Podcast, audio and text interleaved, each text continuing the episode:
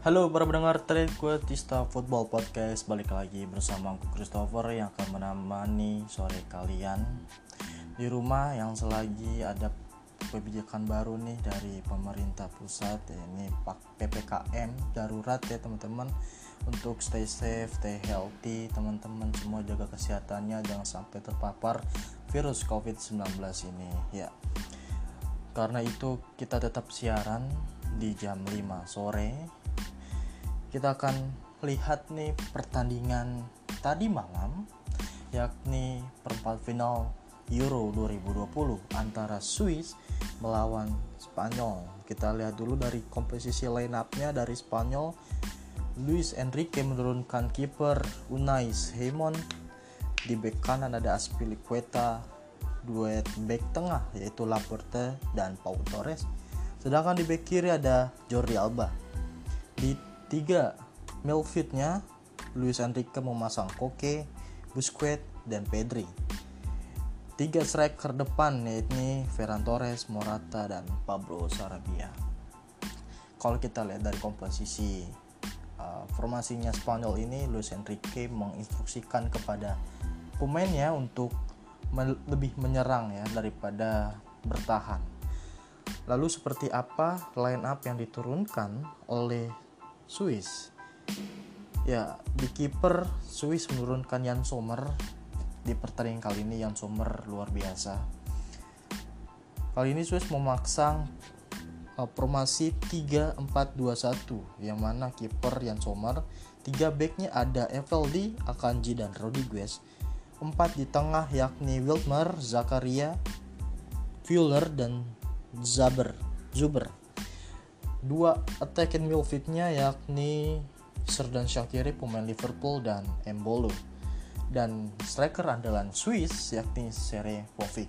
Oke, kita akan lihat secara permainannya. Secara permainannya Spanyol menguasai pole position ya di mana mereka sangat menguasai uh, Luis, Luis Enrique menguasai uh, dari sisi pertandingan ini terbukti dengan 69% ball position dan juga uh, Spanyol ini menciptakan 10 shot dan 8 chance created. Tapi dengan hasil akhir yang sangat mengecewakan selama 90 menit Spanyol tidak bisa mengalahkan Swiss dalam waktu 90 menit dikarenakan kiper Swiss yakni Jan Sommer tampil gemilang di pertandingan tersebut di mana beberapa save-nya mampu menyelamatkan Swiss dari kekalahan selama 90 menit. Sehingga dengan skor satu sama ini di 90 menit Swiss dan Spanyol harus menempuh babak extra time dan juga penalti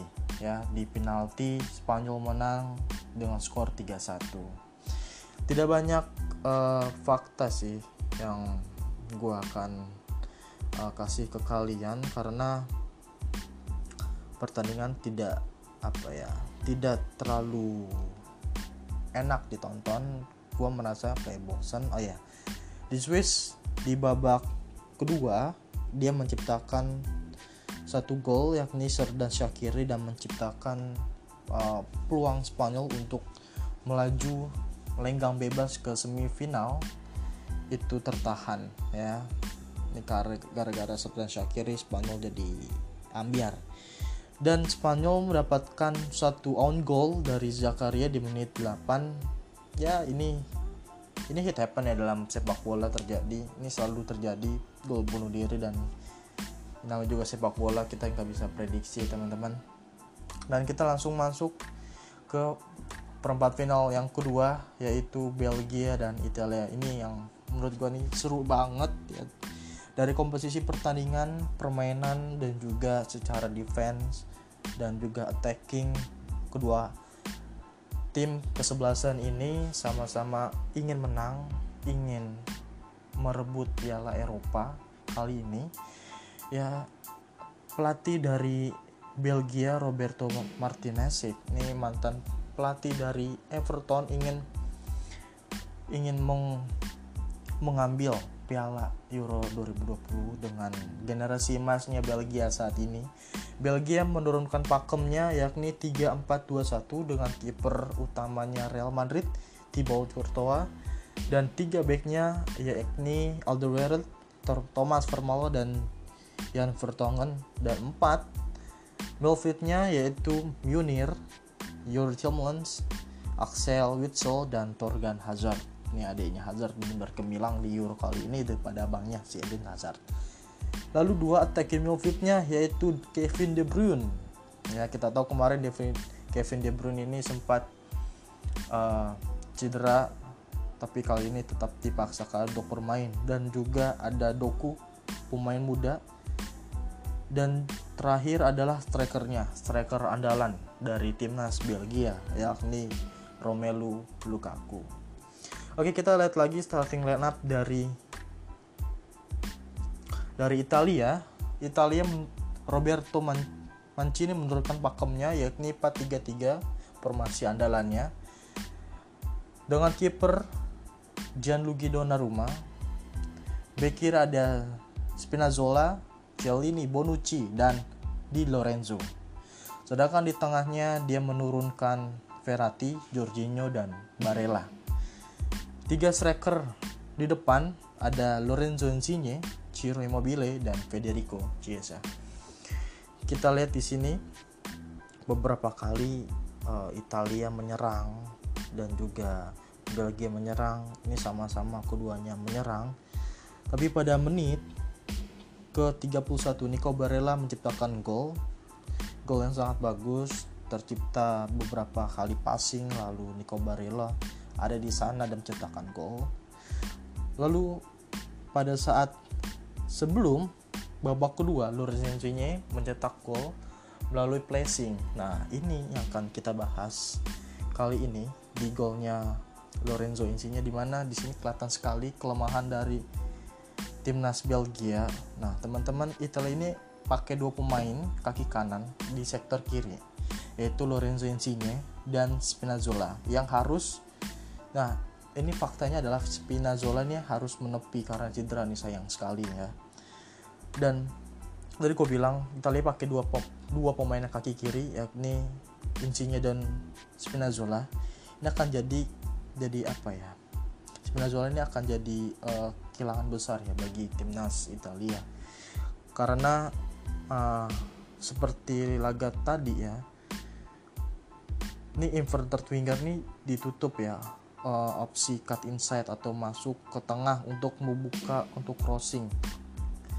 Namun jika ditutup opsi untuk crossing bisa masuk ke tengah. Nah jadi Spinazzola ini back yang krusial menurut gua di timnas Italia dan tidak ada yang bisa menggantikannya. Dan itu terbukti dari fase grup hingga uh, perempat final Italia melaju Spinazzola selalu diturunkan sebagai starter.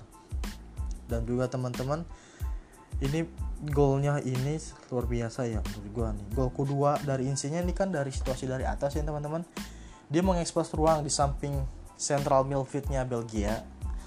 Nah Munir ini sebagai back yang terdekat dia nggak bisa pressing. Karena dia dia ikut diikat oleh Spinazzola. Dan ini penting banget perannya dari Spinazzola. Ya lihat Spinazzola ini kalau lu nonton ya Spinazzola ini selalu ada di berada di kiri dan di insinya dia agak mundur sedikit di area tengah untuk meminta bola. Di sini insinya dapat bola lalu di dribble dribble ke tengah dan melakukan sontekan placing dan ini benar-benar cantik banget ya sebenarnya ya Italia ini bermain 4-3-3 ya teman-teman seperti tadi gue kasih tahu Italia bermain 3-3 dan dia tuh akan merubah formasinya di lapangan ketika menyerang. Italia ini ketika menyerang dia merubah skema formasinya menjadi 3-2-5 di mana mereka menggunakan double pivot ya. Yang sekarang ini mereka menambahkan double pivot yaitu Verratti dan Jorginho ya untuk di invite press di lini tengah. Lalu mereka menggunakan double eight yakni Barella dan isinya untuk mengekspos ruang antar lini. Lalu mereka juga memanfaatkan kelebaran kanan yang di, yang dijaga oleh uh, Federico Chiesa dan Insigne ya. Lalu dia juga memanfaatkan lebar kiri Spinazzola lewat uh, penetrasinya. Dan juga sama Belgia juga menggunakan 343 ruang di samping midfield ya CM-nya ini tuh di expose Verratti di sini bisa masuk di antara untuk mengopsi progresi bola atau half space kiri dengan posisi seperti ini. Center back juga bisa kepancing untuk keluar ketika lepas dari central backnya eh midfieldnya Belgia. Dan di sini juga uh, lini tengah dari Belgia juga sangat diekspos banget nih sama pemainnya Italia teman-teman ini yang menarik menurut gue ya pada uh, laga kali ini di mana kedua tim menyerang banget nih ya teman-teman. Salah satu pemain yang krusial menurut gue di timnas Italia yakni Spinazzola ya teman-teman. Nah Spinazzola ini cedera parah ternyata dia harus mengakhiri perjalanan di Euro 2020 semalam dikarenakan pada menit 79 pada melawan Belgia pemain Roma ini yang berusia 28 tahun ini harus ditanduk keluar ke lapangan. Ya. Menurut laporan Sky Sport, otot tendon Achilles mantan pemain Juve ini sobek teman-teman. Nah, lu bisa bayangin tuh. Ya lu keseleo aja udah sakitnya minta ampun apalagi ini robeknya tendonnya ya. Otot tendonnya nih robek gila gak. Ya dia tuh harus uh, minimal membutuhkan 6 bulan untuk proses penyembuhan dan dia akan melewati uh, final kalau final Euro 2020 kalau Italia bisa masuk ke final ya. Oke, kita lanjut ke pertandingan nanti malam ya, Euro 2020 di perempat final. Yakni di antaranya Ceko melawan Denmark jam 11 malam. Ini gue nggak akan bahas gimana gimana karena dari pertandingan aja apa ya kurang cukup seru ya teman-teman. Ceko melawan Denmark kita bisa lihat Ceko kemarin lawan Belanda. Ceko bisa menang 2-0 dengan skor yang sangat luar biasa terlepas dari insidennya handball uh, Matic Delit yang menurut gue itu nggak perlu banget ya. Sebenarnya Belanda ini aduh udahlah kita nggak usah bahas Belanda. Ceko menurut gue biasa-biasa aja permainannya. Dia ya hanya defense dan counter attack dan permainannya biasa banget. Lalu Denmark kemarin yang uh menurut gue tuh luar biasa. Denmark mengalahkan Wales ya pada Sabtu tanggal 26 kemarin dengan skor 4-0 dan Lord Bright White ya itu mencetak gol. Teman-teman gila gak tuh Lord Bright White ya. Ada fakta yang menarik nih teman-teman. Ketika Lord Bright White ini mencetak gol di Barcelona maupun di timnas Denmark klub ataupun timnas yang bel yang ia bela itu tidak pernah kalah dan itu fakta uniknya ya. Kita gua nggak tahu nih apakah ada cocokologi selanjutnya nih ya. Oke kita langsung aja masuk ke jam 2 dini hari ada Ukraina Ukraine melawan Inggris. Nah ini yang seru teman-teman. Di mana kemarin Ukraina mati-matian ya. Mati-matian dalam arti kata ini mengalahkan Swedia. Ya kemarin karena di fase 16 besar Ukraina ini tipis banget skornya 1-2 dan menurut gue ini hampir kalah ya. Kalau Swedia nggak dapet kartu merah ini mungkin pertandingan akan dilanjutkan ke babak penalti ya. Karena Swedia melawan Ukraina juga melawan sama-sama lawan. Tidak ada yang mau ngalah. Di sini faktor Dewi Fortuna sangat dibutuhkan ya. Tapi kali ini di pertandingan Swedia lawan Ukraina, Ukraina mendapatkan faktor lucknya sedikit sehingga bisa mampu melenggang ke perempat final. Dan ia akan melawan Inggris. Ya, Inggris kita tahu kemarin berhasil mengalahkan salah satu kandidat juara juga ya yang mengalahkan Portugal yang mengalahkan Prancis juga yakni Jerman dengan skor meyakinkan yakni 2-0 ini luar biasa Inggris. Inggris nih pemainnya overrated semua ya. Kita baru nanti gue bahas siapa aja pemain overrated di Inggris. Dan apa ya Inggris permainan ini mengandalkan speed ya teman-teman. Dia tuh sangat counter attack. Kalau dikasih space kemarin gue mau highlight sedikit pertandingan Inggris lawan Jerman. Jerman ini kan kemarin menguasai bola itu teman ketika Jerman menguasai bola Inggris kan bertahan total. Kalau bolanya dari Jerman ini dapat di Inggris lalu Inggris counter attack lalu Harry Kane dapat space itu senjatanya Inggris. Dan itu terbukti kemarin pada saat golnya Raheem Sterling dan Harry Kane ya itu dua-duanya golnya counter attack teman-teman. Itu cantik banget. Dan prediksi gua pada perempat final di pertandingan kedua antara Ceko dan Denmark ini yang lolos adalah siapa? Aku bingung juga nih. Ini sebenarnya 50-50 ya. Karena keduanya ini punya kelemahan yang sama. Tapi gue lebih menguntungkan Ceko. Ya skor tipis 2-1 atau enggak 2 sama. 2-3-2 lah tapi yang penting gue megangnya Ceko ya. Untuk Ukraina lawan Inggris ya Ukraina kemarin cukup ngotot juga permainannya. Gue memprediksi gue sedikit mengunggulkan Inggris ya. Gue pegang Inggris. Kalau gue gue prediksi ini Inggris menang mulus nih antara 2-0 atau 3-0 gitu ya teman-teman.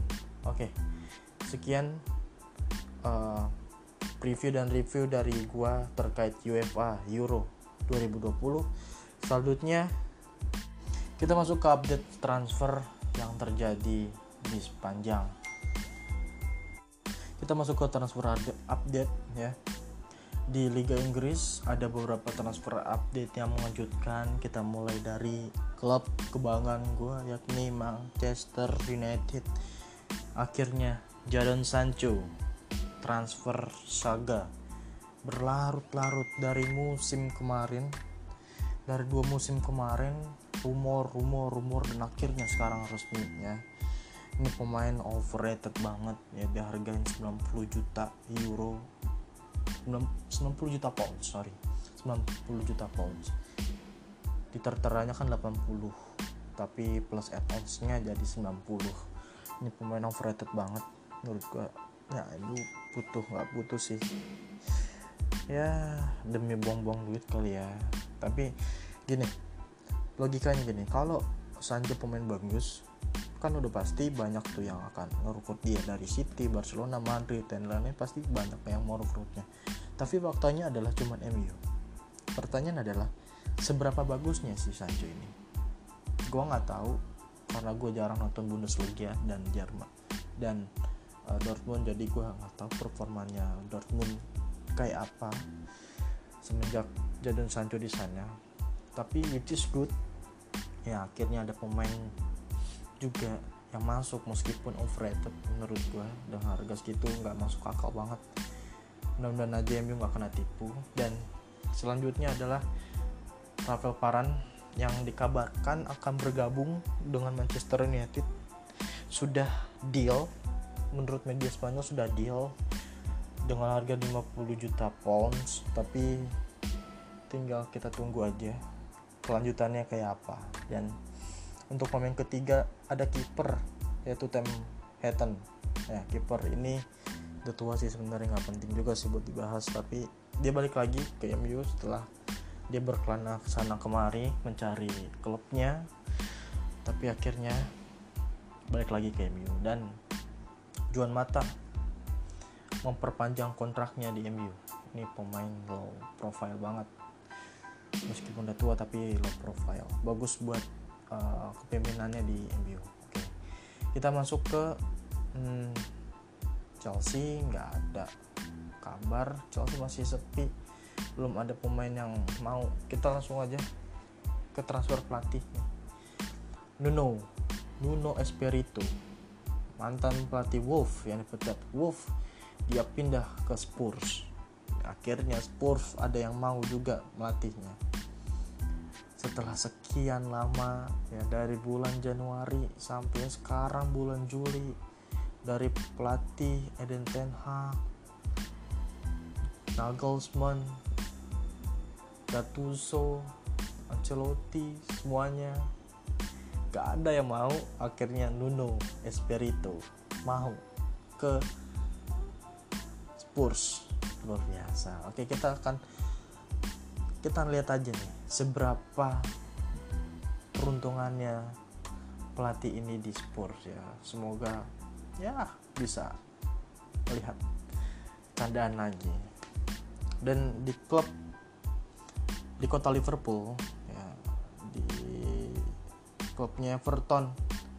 Kita lihat ada pelatih baru di sana. Cie, pelatih baru Rafael Benitez. Yang notabene mantan pelatihnya rival sekota Everton yaitu Liverpool.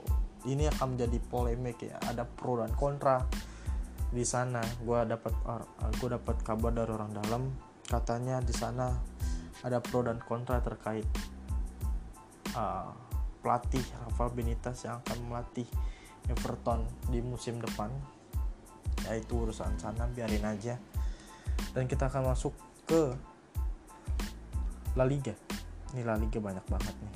Ya kemarin setelah diumumkannya Roberto eh Carlo Ancelotti di Madrid banyak banget pemain yang pindah. Ramos pindah. Varane juga mau pindah pindah semua kayaknya pemainnya udah mulai satu satu habis. Ya Madrid still Madrid ya. Los Galacticos dia akan menguncurkan pemain menguncurkan pemain demi skuad terbaiknya. Dan Opa Perez pasti akan mengincar pemain bintang lagi. Dan gue dapet orang kabar dari orang dalam nih. Katanya Papa Perez lagi ngincer Kylian Mbappe. Kita tahu setelah kukurnya Prancis dari Euro, Kylian Mbappe akan pindah. Nggak tahu ke mana pindahnya, kita tunggu aja.